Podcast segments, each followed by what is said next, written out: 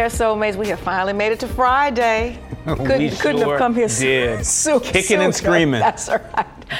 All righty. Uh, today, uh, we're all going to uh, look forward to including the new company from our forever First Lady, Michelle Obama, and how one nurse right here in the Detroit area is being honored for her work in healthcare, seeing as though uh, Nurses Week is, mm-hmm. is, upon us. Welcome to Fox Soul's Black Report. I'm Courtney Hicks. And I'm Nicordelai Corte. Plus, what the COGIC Church is doing for kids in foster care and what Da Brat and her wife say they're, they're forced to do in their journey in becoming parents. They're the stories that impact our people. We're going to bring you our news, our views, and our voice. So let's get into our top story for today. A former Marine is under scrutiny after the death of Jordan Neely, a homeless actually he's a Michael Jackson impersonator who had mental issues. Uh, video footage shows him holding Neely in a chokehold for nearly three minutes. Neely was resuscitated but pronounced dead after arriving at a hospital. The Marine was questioned but not charged, sparking protests and calls for justice. Manhattan DA's office uh, is investigating the matter while the mayor of New York, Mayor Adams, has called for more uh, investment in mental health care. And this is just a tragedy of epic proportions. I mean, you know, yeah, he was homeless. He was a he was a Michael Jackson impersonator, street performer, and and, mm-hmm. and he had um, you know multiple sort of run-ins with the law. But that doesn't give anybody permission to take your life. That's right. Right? You know, it, it's not clear that he posed any sort of uh, risk to anybody else's life on that subway train. So to put somebody in the chokehold for 15 minutes, mm-hmm. and then you know you get taken into custody, but then you're released. You know, uh, something about this does not feel right. It doesn't smell right. It has no regard for black life. And you know, we've got to decide: do we want to live in a nation where we have laws that govern mm-hmm. our behavior, mm-hmm. or do we want to live in a nation uh, where vigilantism is allowed to run rampant? It looks like vigilantism is winning in this case thus far. Yeah, you can see that the temper uh, temper starting to continue to uh, bubble, as you saw there uh, in New York with uh, the protesters, and a lot of people are calling not just for that particular Marine, but the other two uh, men who also happened to be white, who kept restraining uh, mm-hmm. Neely as his body went limp. We talked a little bit about this yesterday. So, at what point do you let up when you see that you know his eyes are rolling in the back of his head? You've seen either the video or the still shots. You can see the life uh, leaving him, and, and they did not let up on that pressure. And so, definitely uh, for a lot of people, it looks like uh, excessive force.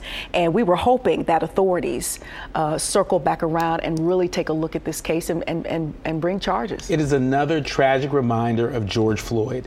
I it mean, really that is. was not that long ago, and yeah. people sort of sat by and watched this man lose. People of all life. colors. People of all color. If you if you take it's a look wrong. at the video, people, all people watched this happen. So, a lot of people uh, should probably take some responsibility here. We'll keep our eye on that. Well, St. Louis Circuit Attorney Kim Gardner, the city's first black prosecutor and a Democrat, announced her resignation amid allegations of negligence and calls for her to re- be removed by Republican leaders.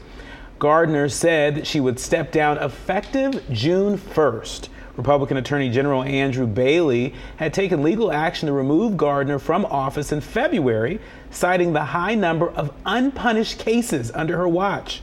Gardner's resignation letter also cited legislative efforts on a bill that would allow Parson to appoint a special prosecutor to handle violent crimes, effectively removing her bulk of mm. responsibilities. All right, let's move on here. Former Democratic nominee uh, for governor of Florida and ex mayor of Tallahassee, Andrew Gillum, uh, was found not guilty of lying to the FBI, but a mistrial was declared on 18 other counts related to corruption allegations.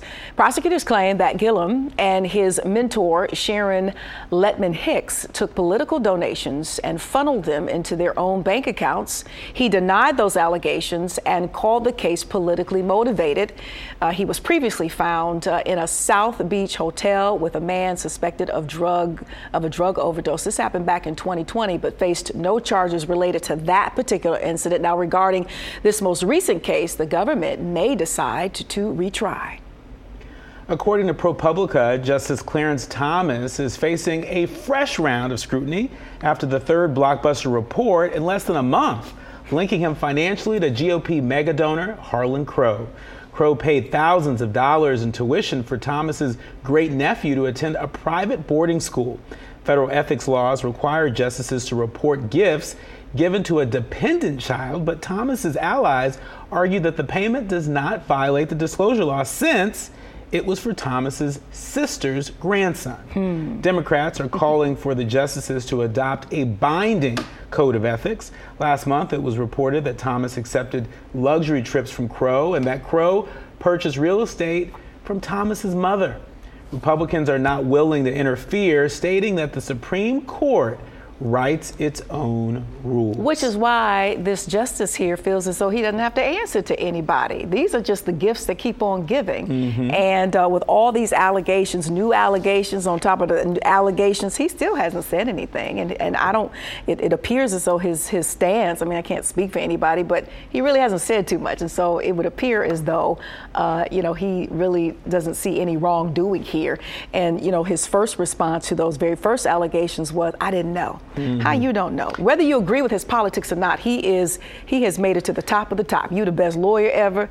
You're the best judge mm-hmm. ever. At that point, you know, as far as sitting on the Supreme Court, how you don't know? Well, he sure don't know a lot. You didn't know you didn't know that he, he bought uh, you, you, know your mama's house. You didn't know he paid for your great great uh, nephew yacht trips. Uh, to go to school, yacht trips, right? You know, there are reports that uh, uh his wife Ginni Thomas, folks have been funneling money mm-hmm. to her. Mm-hmm. Judicial activists have been funneling money uh, to her, and so. Um, not only when there's smoke, there's fire. It seems like a four alarm yeah. fire that's only getting worse uh, uh, by the week. You know, but uh, if Dems don't win back the House, if Dems don't build upon their majority in the Senate, uh, then we're just going to continue to hear a lot more about this in the news mm-hmm. because there's nobody that can force the U.S. Supreme Court to reform itself other than Congress. Yeah. And if, as long as there's a divided Congress, they get to run roughshod and do what they want to do. And so if we want to see the Supreme Court reform itself, if we want to see them adopt some ethics similar to the same ethics we govern ourselves by, uh, then you know voters need to pay attention well, in Just, November. Justice Thomas might not learn today, but but he will eventually learn as these allegations keep rolling out. Some may hope. All right, let's move on here. The U.S. Department of Justice uh, announced a settlement agreement with Alabama after an environmental justice probe found the state engaged in a pattern of inaction regarding the risks of raw sewage for residents in the impoverished majority majority black owned Lowndes uh, County. Now, federal officials found that generations of black rural residents lacked access, listen to this, to basic sanitation services and were exposed to raw sewage in their neighborhoods, schools, playgrounds, and even inside of their homes. Now, the settlement requires the state to create a comprehensive plan for the region and a moratorium on fines for inadequate home systems. Talk about just not even heartbreaking, evil very evil. evil. because they were aware and this was ongoing. Yeah, and big shout out to Assistant evil. Attorney General Kristen Clarke in the Justice Department's mm-hmm. Civil Rights Division for looking out for black folks in rural communities. That's right. You know, this this is the county that includes Selma and Montgomery. And, and, and Montgomery, mm-hmm. we know the significance of Selma and Montgomery in terms of the fight for civil rights mm-hmm. in this mm-hmm. country. Well, you know, right now it is ground zero for the fight for environmental justice. There are about 10,000 people that live in this town, of which almost three quarters of them are black. Mm-hmm. Almost a third of them live in poverty. Uh, and you know, this is a county that that um, you know, we need to pay extra close attention to because what's happening there is happening in too many parts of the country. As I read this, mm-hmm. I couldn't help but think about Flint. Mm-hmm. I couldn't help but think about Jackson. Issues I couldn't, couldn't help but think about so many mm-hmm. majority black cities out there, mm-hmm. cities that are majority folks of color, you know, where people are looking the other way. You know, how is it that in the United States of America, one of the wealthiest nations on the country, we can't handle sanitation? And this was the first. In Alabama? I agree with that because this is only, this was the first. Uh, investigation. So the first results of the first investigation under that Title VI mm-hmm. of the C- Civil Rights Act. So uh, unfortunately, probably one of many to come. Mm-hmm. Unfortunately. Yeah. Yeah. Well, Florida Republicans uh, passed bills banning diversity programs in colleges and mandating the use of pronouns that correspond to someone's sex, strengthening Governor Ron DeSantis' hardline conservative agenda. The two proposals aim to reinforce the governor's stance on sexual orientation, gender identity, race, and education in his bid for the White House. The Florida State Senate also voted to expand the Don't Say Gay law and ban classroom instruction on gender identity and sexual orientation up to the eighth grade. Meanwhile, the House approved a proposal to ban people from entering bathrooms that don't correspond to their sex. Now, Democrats criticized the policy as being exclusionary and punishing. All right, so let's move on to more uplifting news. As our forever First Lady, Michelle Obama, has co founded a new food and beverage company called PLEZi Nutrition, aimed at providing healthier eating options for families. Now, the new venture will work with her Let's Move campaign aimed at reducing childhood obesity and will focus on changing the food and beverage industry to provide products uh, the first product from this particular line will be a drink. It's going to be aimed at kids between the ages of 6 and 12 with 75% less sugar than those popular fruit juices. And it's going to be able to, uh, you're going to be able to purchase it at Target, Sprouts stores, and uh, online via Walmart. It's going to come in about four different mm-hmm. flavors and 75 uh, less percent of that sugar, 75% less sugar, which is a big deal. That's a, that's a very big deal. I mean, you know, so years ago during the Obama years, you know, I worked on childhood obesity policy. Mm-hmm. And this is a big fight. This was a big fight then. It's a big fight now, and it's good to see that you know uh, the for our, our, forever first lady mm-hmm. has not backed down for this fight, but That's she's right. decided to influence the industry, to lead the industry in a different way um, by you know becoming co-founder of this company. Um, this is part of the reason why so many kids um, experience childhood obesity, why so many kids can't attain a healthy weight.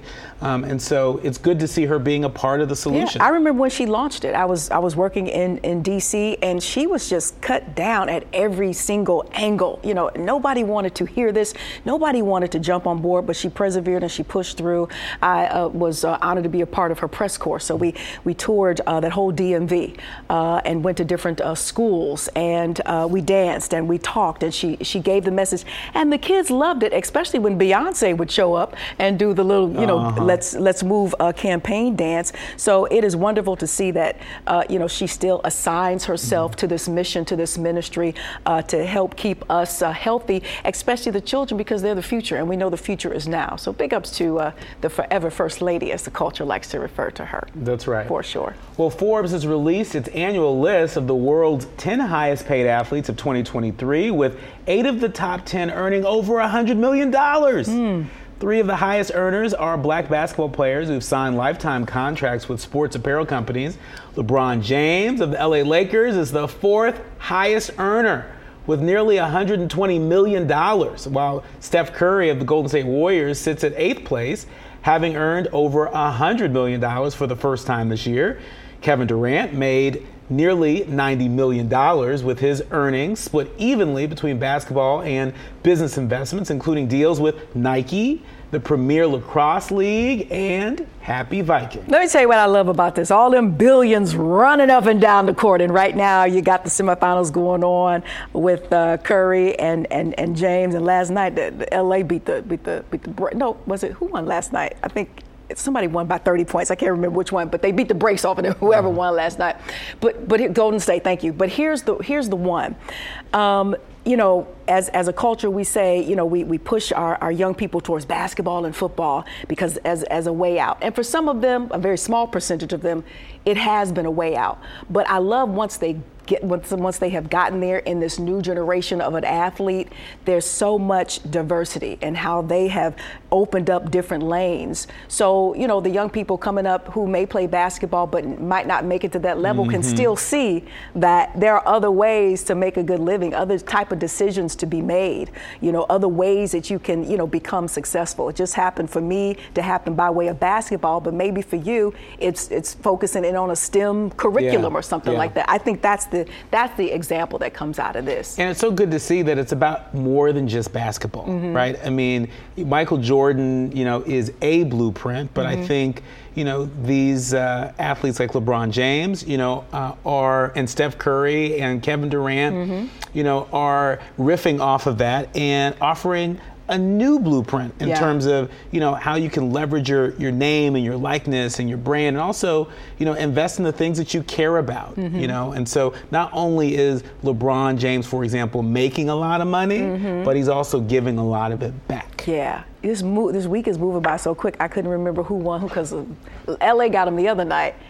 They got them last night by like 30 some odd points, and they have these two teams haven't met since like the 90s. Mm-hmm. So this is a big deal, and we're talking two, you know, guys who represent the best of the best in the league right now. And then to partner it with a story like this, it just it just gives it all of that zhushness, kind of like how the Super Bowl and how that went down with the two black quarterbacks. That's it's right. a beautiful thing. It is. It Very really beautiful. is. All right. Still ahead, tomorrow kicks off Nurses Week, and we have one of the best here with us. That's right. Nurse T joins us in studio to talk about the importance of nursing, black recruitment, how she's making a difference, and more. You're watching Fox Soul's Black Report. We'll be right back.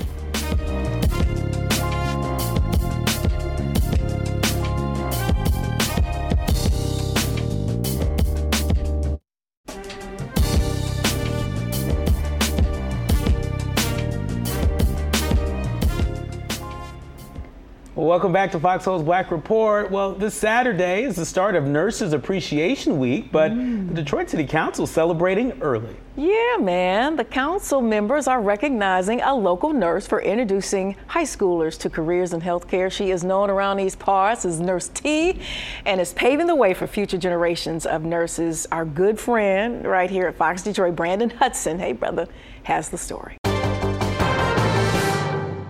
Watch her head. We need to lay her flat though. At Renaissance High School, class is in session. That bed too was always gonna be by the window. But these lessons aren't in a textbook. This group of high school students is learning how to save lives. I'm learning things that I feel like everyone should learn, even if they're not in the healthcare field. Like we learn things like the Heimlich maneuver, CPR. We've also learned a lot of things about the human body and um, the way diseases affect our patients. This semester, Renaissance partnered with Excelling Nursing Academy for a pilot program introducing high school juniors and seniors to careers in nursing free of charge. My students here at Renaissance, they are hungry for knowledge. They're like a sponge. They want to learn. Tabira Alexander, or Nurse T, created this opportunity to pay it forward. On Tuesday, Detroit City Council recognized her with the Spirit of Detroit Award.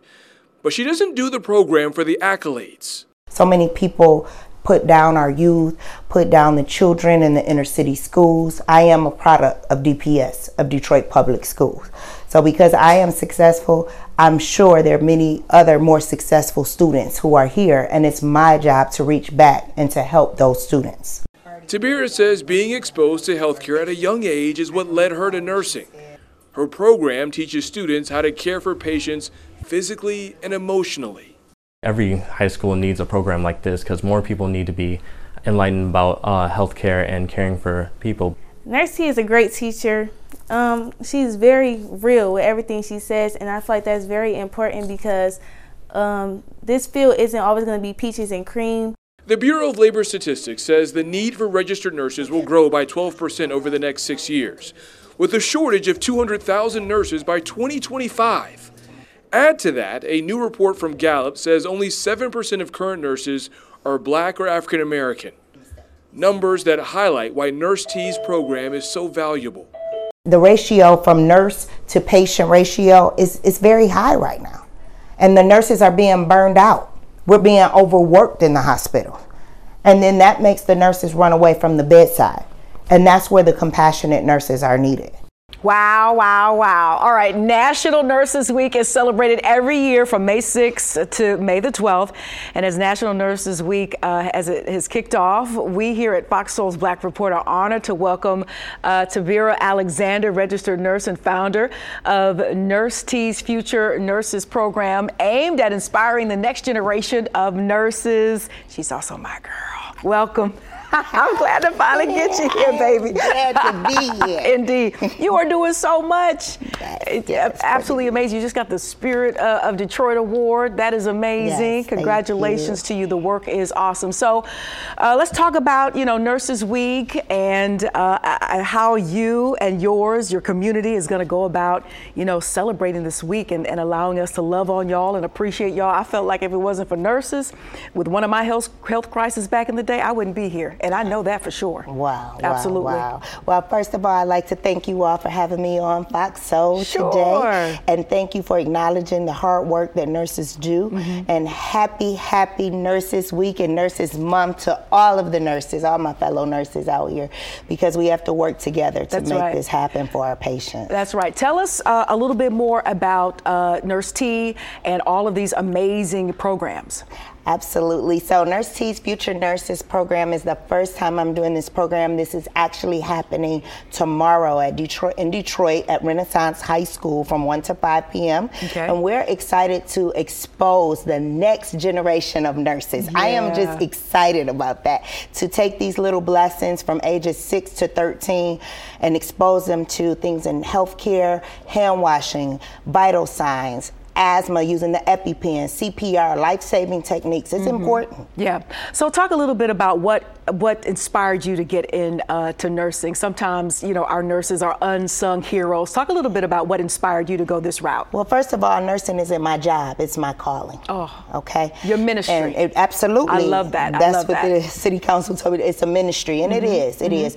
Um, growing up. Being raised, helped being raised by my grandparents and the elderly in the church. I always took my weekends to go and braid somebody's hair, wash somebody, one of the Aw. mothers at the church. It was just in you. It was in me. That's Yeah. right. And so I have that compassion. So I believe in taking care of the elderly, and I am a nurturer. So Mm-hmm. I believe in giving back and helping. All right, so let's talk about specifically black nurses, all right? and, and talk about the low percentage of black nurses uh, in the healthcare industry, um, especially men. How do you, how do we, how do we go about tackling this issue? Because we know, and we've talked about this on Fox Soul's Black Report, you know, we need more folks in the medical uh, industry who, who look like us. So I feel more comfortable, you know, coming into your care. Talk a little bit about why you think those percentages are so low and what we can do to get those numbers up. The reason I think they're so low is because sometimes our children fear the math and the sciences. Oh. Because they are not exposed to the math and the sciences at an early age. Mm-hmm. Uh, children in other countries and other cultures, some of them don't even have a TV in their mm-hmm. home, you know? Mm-hmm. So their children are exposed and, ex- and have that experience to be around healthcare at a young age. So that's why my program is so important to expose and bring it to the inter, inner city in the public high schools and elementary and middle schools to expose these children so that they won't have that fear Yeah. of the sciences. Yeah, as someone who's a part of the medical uh, field, as a nurse, you're, you're that inside voice. Talk a little bit about why, as patients, we experience uh, so much uh, discrimination sometimes when, you know, those nurses or those doctors uh, don't look like us. And as a nurse yourself, how do you go about kind of combating that and making us as, as patients feel a lot more comfortable to come see about our health issues? Absolutely, and Yeah. I treat patients the way they want to be treated. I don't treat them the way I want to be treated. Mm-hmm. So I think that when you see someone who is like us, that makes us feel more feel more comfortable. They're not mm-hmm. coming in and telling us. You can't eat those collard greens and Right. that fried chicken and macaroni and Not cheese. Not understanding our culture. Right, not understanding That we're gonna eat it. Right, that we're going to eat it. But maybe we can just eat it in moderation. Mm-hmm. So if we have a nurse or a physician who understands that they're going to eat that soul food Mm-hmm. sometime, then they, we, they can help us break it down or help us put it in different, feed us in moderations or Yeah. serve it in moderations Yeah. and limit it. You know what Yeah, I'm so maybe cut down on the sodium, maybe not ham hocks or smoked turkey, but maybe meatless. Meatless greens. Absolutely, And, you can still, you know, season it good and, and have Right, it have and it. use some fresh Yeah. herbs and seasonings, Yeah. some Mrs. Dash. That's right. Speaking of seasonings and, and salt and things of that nature, we as, as as a culture we love our food to taste the way it is supposed to taste, and we would throw some salt on something even before we taste We it. need the flavor. which leads to a lot of complications, in particular uh, blood, particularly blood pressure. So you're gonna you've got some equipment here. You're gonna take my blood pressure, and see where we're at, Absolutely. And, and while we go about doing this, uh, Nurse T, talk a little bit about some of the other causes of, of blood pressure, some of the uh, symptoms that we can look for, and why we're so fearful to get that thing checked. And when we do, we don't take the medication. I know that's a lot, but I'm right, trying to get right. it all in here. It's a lot. It's a lot. But blood pressure, I want everybody to know, is Yeah. Mm. a silent killer. Sometimes there's no sign at all. Okay. Mm-hmm. Okay. Okay. So I want you to be aware of that. Okay. Um, so things that you want want when you have an increased blood pressure, Mm-hmm. you want to look at things like you want to definitely look look for headaches. Okay. Okay. Let me take your blood pressure Sure. first, so I Okay. can listen. Okay. So you say headaches, um, dizziness, fatigue, dizziness. dizziness, definitely, and even some nosebleeds. Yeah, Sometimes yeah. patients have nosebleeds. And what about your mood? I know you got to listen, but what about your? Sometimes it, it affects your mood. Yes, You absolutely. little because you feel you will feel moody. sluggish, weak with headaches and dizziness, um, blurred vision, sometimes seeing spots. Mm-hmm. Yeah. Actually, before your eyes or halos, you need to call 911. Okay. Let's see what it. Sounds good. Is it coming through? You got 110 over 80. Is that good? Yes, great, great. So we want to stick around the 120 over Yeah. 80. Okay. Okay, and we know that actually when someone has high blood pressure, those are the signs we look for. But again, the number one sign is no sign at all. So I want to ask about the top and the bottom because Mm-hmm. sometimes you know we'll go to the doctor's office, they'll throw that number out at us, And and, they'll, they'll just say good or not so good. And what does that mean? Okay, so we have a top number. Okay. That is our systolic. Okay. Okay. And so what that is is when the heart is contracting, so it's beating. Mm-hmm. Okay. The bottom number is our diastolic, and that's when the heart is at rest. So we don't want that systolic to get above 160. We want to keep it definitely above. Try to keep it below 120 if we can, Mm-hmm. but we definitely, if it's above 120, they start watching it. So what's that good range One- for that so top we, and bottom 120 number? of over 80 is Okay. usually what we want to stick around. But again, sometimes it doesn't. Now, if you are a patient who does have high blood pressure, Yeah. Your baseline may be a little different than someone who doesn't. Okay, so very important. Before we let you go, let's talk a little bit about uh, your your programs. You have your books here, um, and you really you really are all about the young people. I mean, you want to keep us grown folks healthy. Sometimes healthy, we get a little hard headed, but it's the children. You want to start at the very beginning. You were talking about um, STEM and how sometimes uh, you know the young kids, uh, black girls in particular, kind of shy away from that. Mm-hmm. But you you get you get them started and get them exposed pretty early. yeah? Absolutely, absolutely, and it's very important. And to start, and it's called my new product will be launched actually tomorrow for Oh, Future wow, Nurses Week. congratulations. But these books are here and available. And the thing is, we want to make sure that we're playing with a purpose. Do you see what I'm saying? That's- Absolutely. And I want to make sure that I encourage and motivate my next generation of healthcare professionals. How can we uh, get linked? How can we follow you? How can we join? How can we come and see you? Because we, we, we, we know you take care of the people. Link us up. Yes, the nurseswhocare.com. Where you can follow us and um, you can follow our website. You can see and invest in material on the website Mm-hmm. at thenurseswhocare.com. You are an absolute pleasure. You are a light. Continue to uh, keep Thank you. guiding us in the way that we must go to stay healthy and to live as long as we were purposed and designed uh, to do. I Thank love you you, so. Thank Thanks for joining us today, so Fox Soul. Black Report. All right, up next, the Black Church understands that children are the future, and the COGIC Church is doing its part. When we come back, we'll tell you how they're making sure foster kids have a safe place to call home. You're watching Fox Soul's Black Report.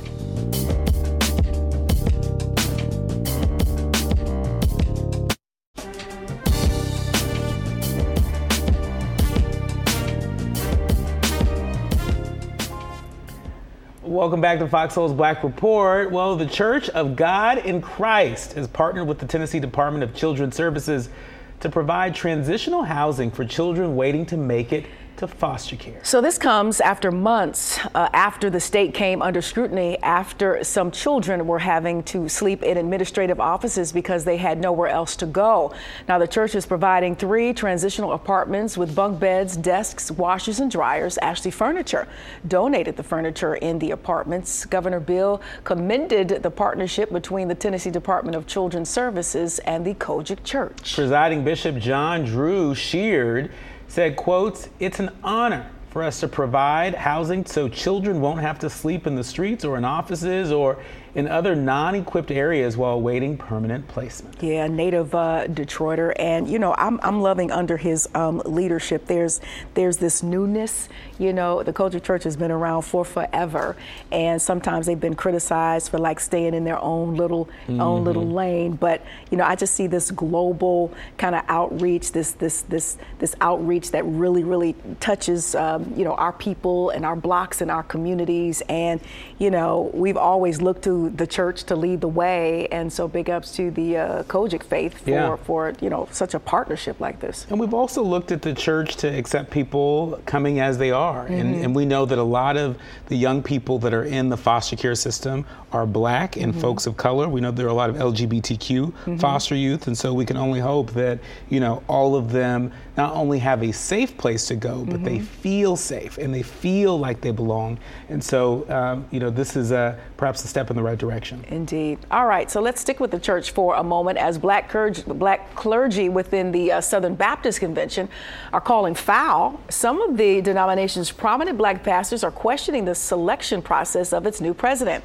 Now, earlier this week, the executive committee voted down a recommendation and bypassed an African American pastor who has led the committee as interim president for uh, more than a year. In what are what some are calling a secretive process, Bishop A.B. Vines, a former SBC vice president and former president of the National African American Fellowship within the SBC, didn't take issue with who the denomination chose, but said the process was secretive and didn't, quote, pass the smell test.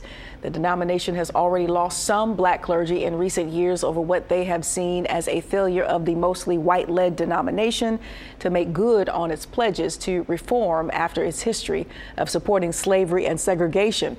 While the SBC elected its first black president in 2012, no African Americans have led any of those denominations, powerful agencies, or seminaries.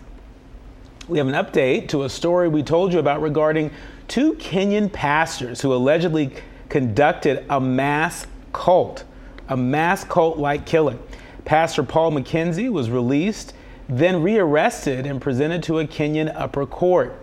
McKenzie was first arrested two weeks ago over links to cultism for asking his followers to starve to death in order to meet Jesus. More than 100 bodies have been exhumed from dozens of mass graves on his property.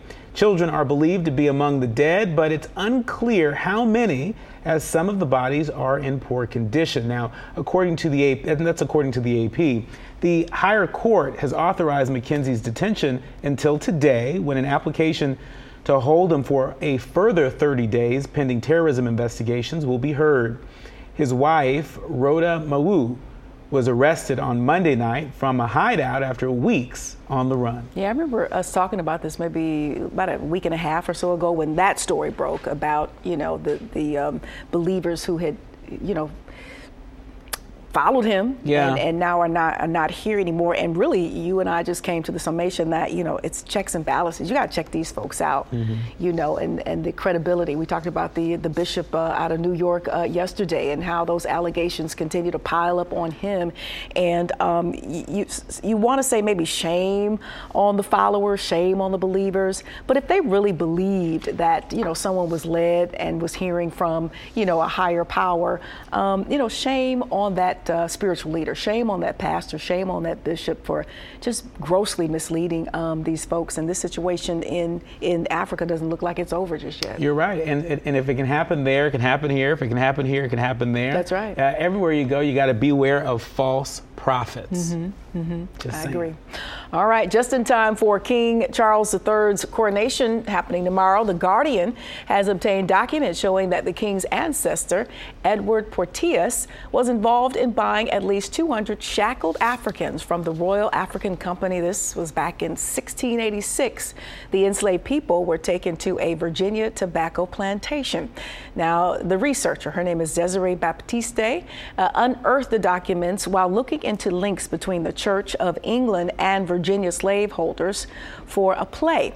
Now, according to the paper, a palace spokesperson declined to answer the Guardian's inquiries about the royal family's connection to the Virginia plantation until after King Charles's coronation. Hmm. Well, former president of the National Black Police Association in the UK, Francine Jones, has been invited to the coronation and she is celebrating the invite as a win for diversity. The former president says it's the biggest recognition of her work to ensure diversity. Jones has been asked to wear her medal to the service and said the recognition allows her to fulfill her purpose of trying to tackle racism. In more coronation news, Lionel Richie and Katy Perry are set to headline the coronation concert. Mm, I just wonder how. I mean, this is great, and if she chooses to attend, mm-hmm. fantastic. I just, how are all the dots connected for her to even get the invitation? You, I understand the performers, Lionel Richie mm-hmm. and whomever else, but um, I, and, and, I think it's great. You know, hey, I, I, I, feel her. You know, diversity, a sister. You know, hanging out at uh, at the coronation. But I just wonder how that came about. Well, I think people around the world and in the UK, across the Commonwealth, are looking to see uh, how does King Charles govern himself and govern, uh, you know, the the Commonwealth differently than Queen Elizabeth, right? Especially when it comes to issues related to racial justice. Um, you know, people want to know, you know, what are you going to do about reparations? What are you going to do about this ugly underbelly part of the history of the monarchy? People want to know, and so, you know, maybe he he said, wait a minute we need to have a black law enforcement person, you know, uh, uh, among again I say among the folks. Again I say, you know, how uh, are the dots connected? as a, as a down payment on what he's gonna do. I don't know. We're gonna be watching though. Still ahead, how the writer's strike could impact Black Hollywood. That's right. The one and only Luenell joins us next to weigh in on our entertainment headlines. You're watching Fox Soul's Black Report. The one and only. Mm-hmm.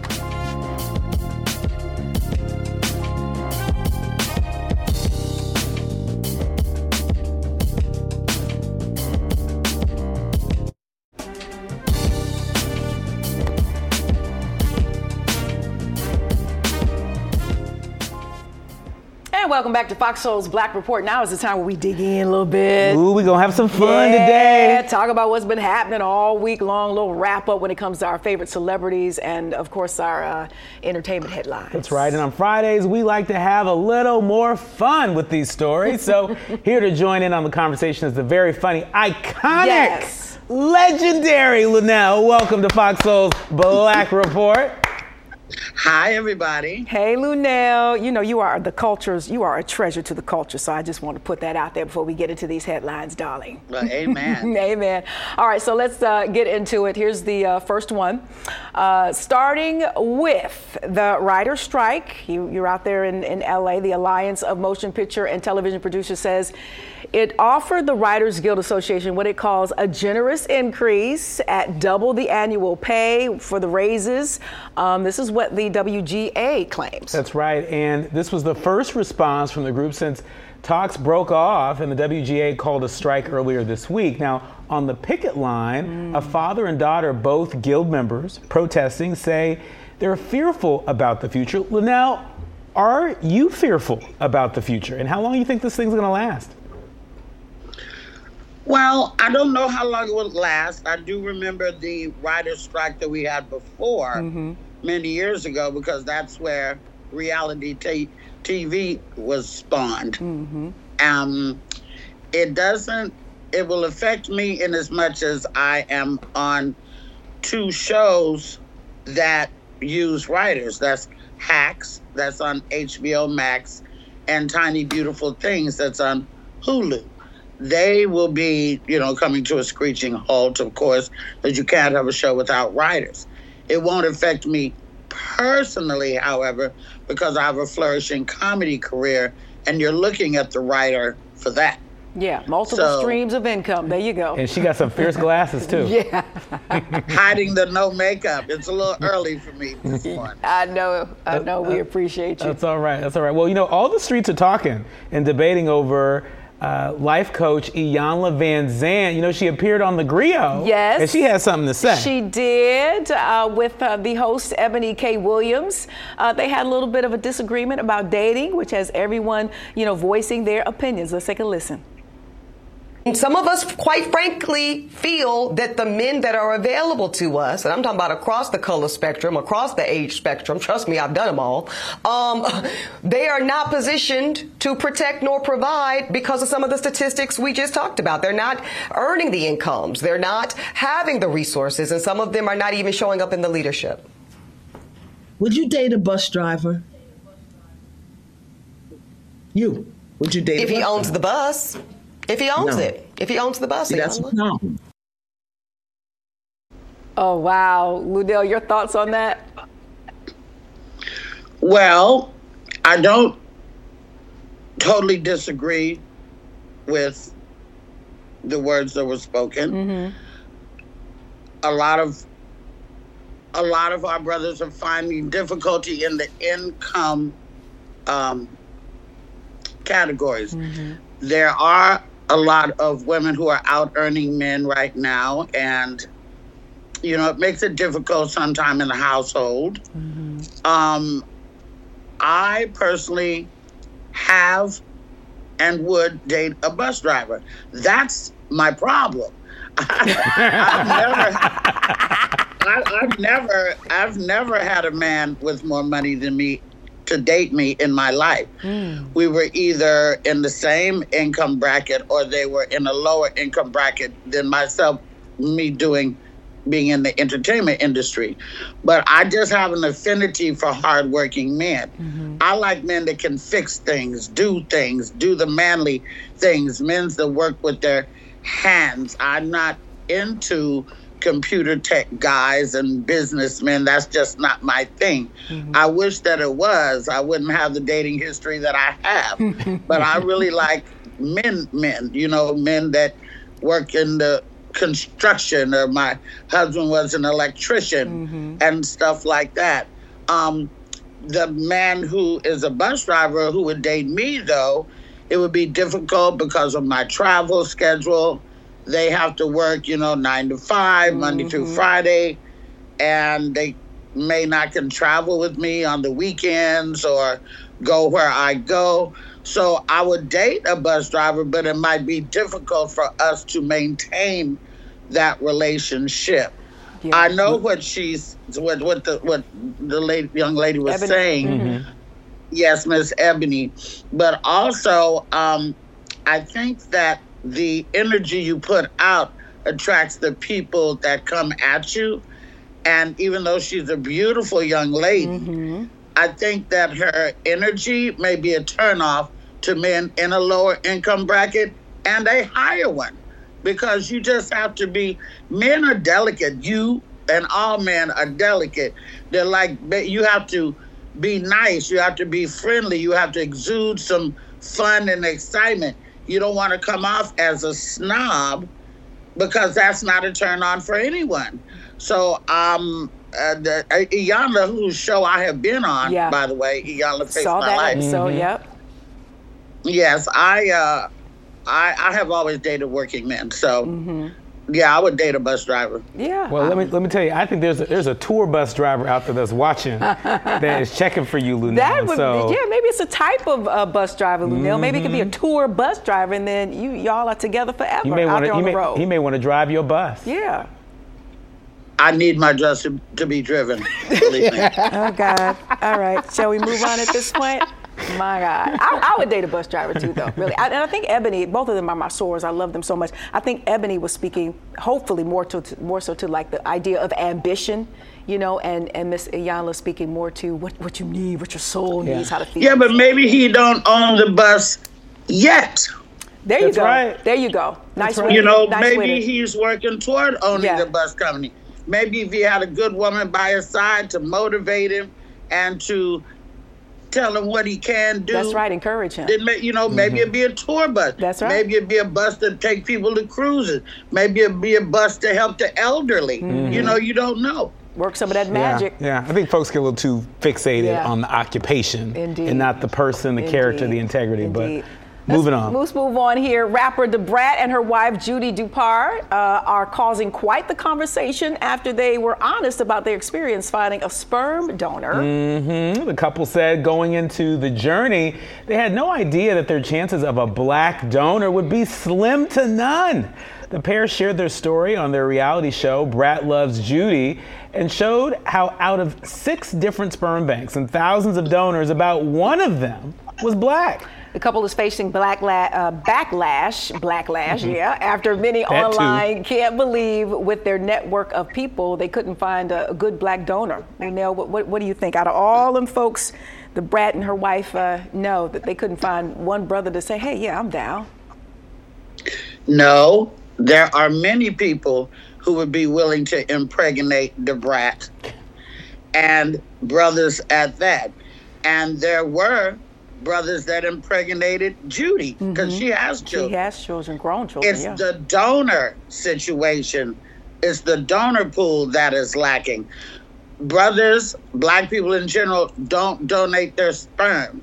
Brothers, black people in general don't donate their organs. Mm-hmm. Brothers, black people in general don't donate their heart or donate blood. We're just very weird and superstitious in that way. So while what she said is true, and maybe they did not like the way that she said it, it's not Da Brat's fault.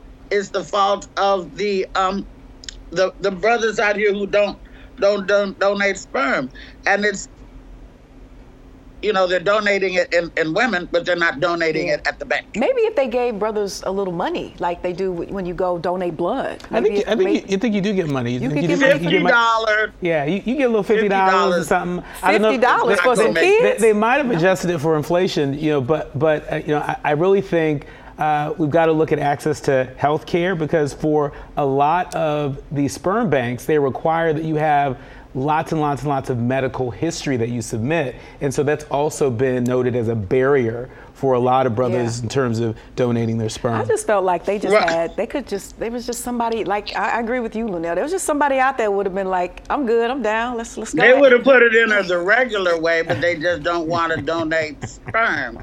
But I mean, it, it's it's it, it is. Uh, she's speaking the truth. It's very slim Yeah. picking. Oh, But I don't think that meant you needed to get a white sperm donor. Right. Maybe there's more Latino Yeah. sperm donors Yeah. than there are brothers.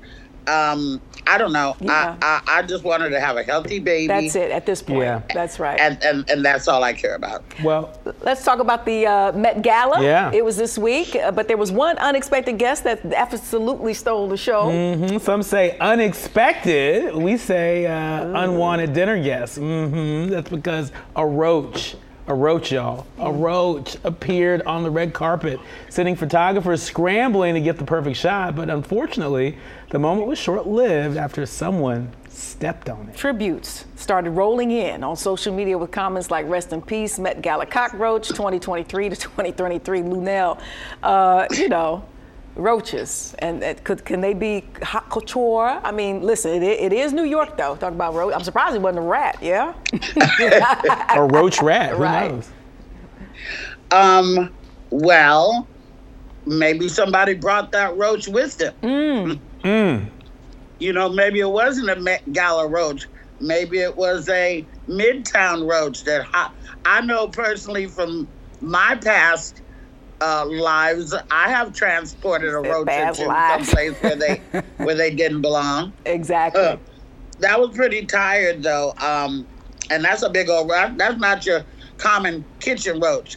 That's a roach that will steal a loaf of bread out your kitchen. a, des- a designer, a designer roach for sure. 'cause that was pretty big. That was pretty big. Uh, it, was, it was disgusting. Indeed. Before we let you go, Luenell, uh, we want to know what's new with you. Uh, the, the- we love the Fenty model the situation you got going on. Talk to us a little bit about it.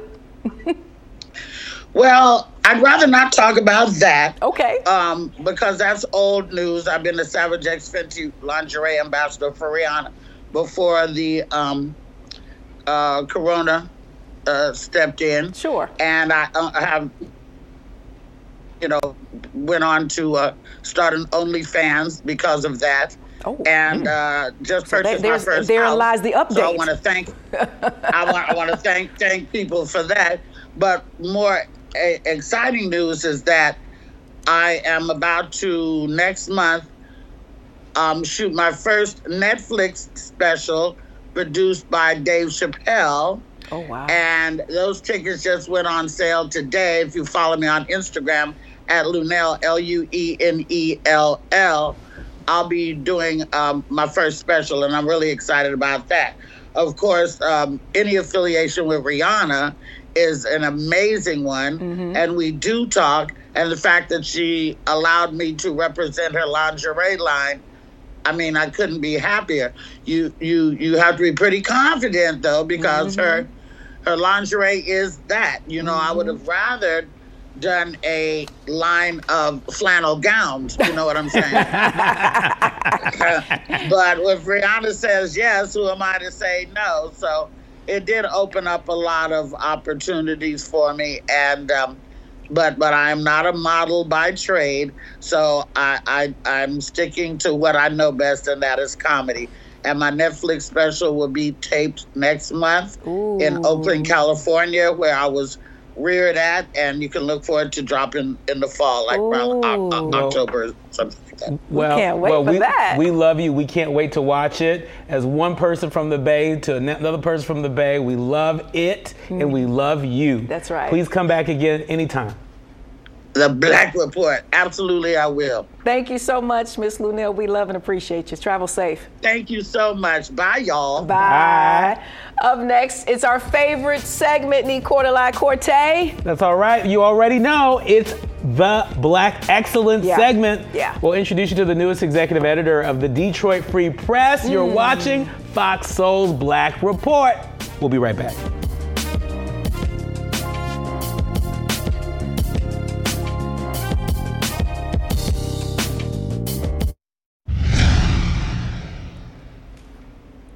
The Detroit Free Press has appointed Nicole Avery Nichols as executive editor, making the HBCU graduate the first black woman to lead the paper. This is big. It's Nicordelai. very big, very Yep. big. Nichols is returning to the Free Press from her most recent job as editor in chief of Chalkbeat, a nonprofit educational news organization. Now, in 2000, the Free Press recruited Nichols away from the Detroit News to be a features writer.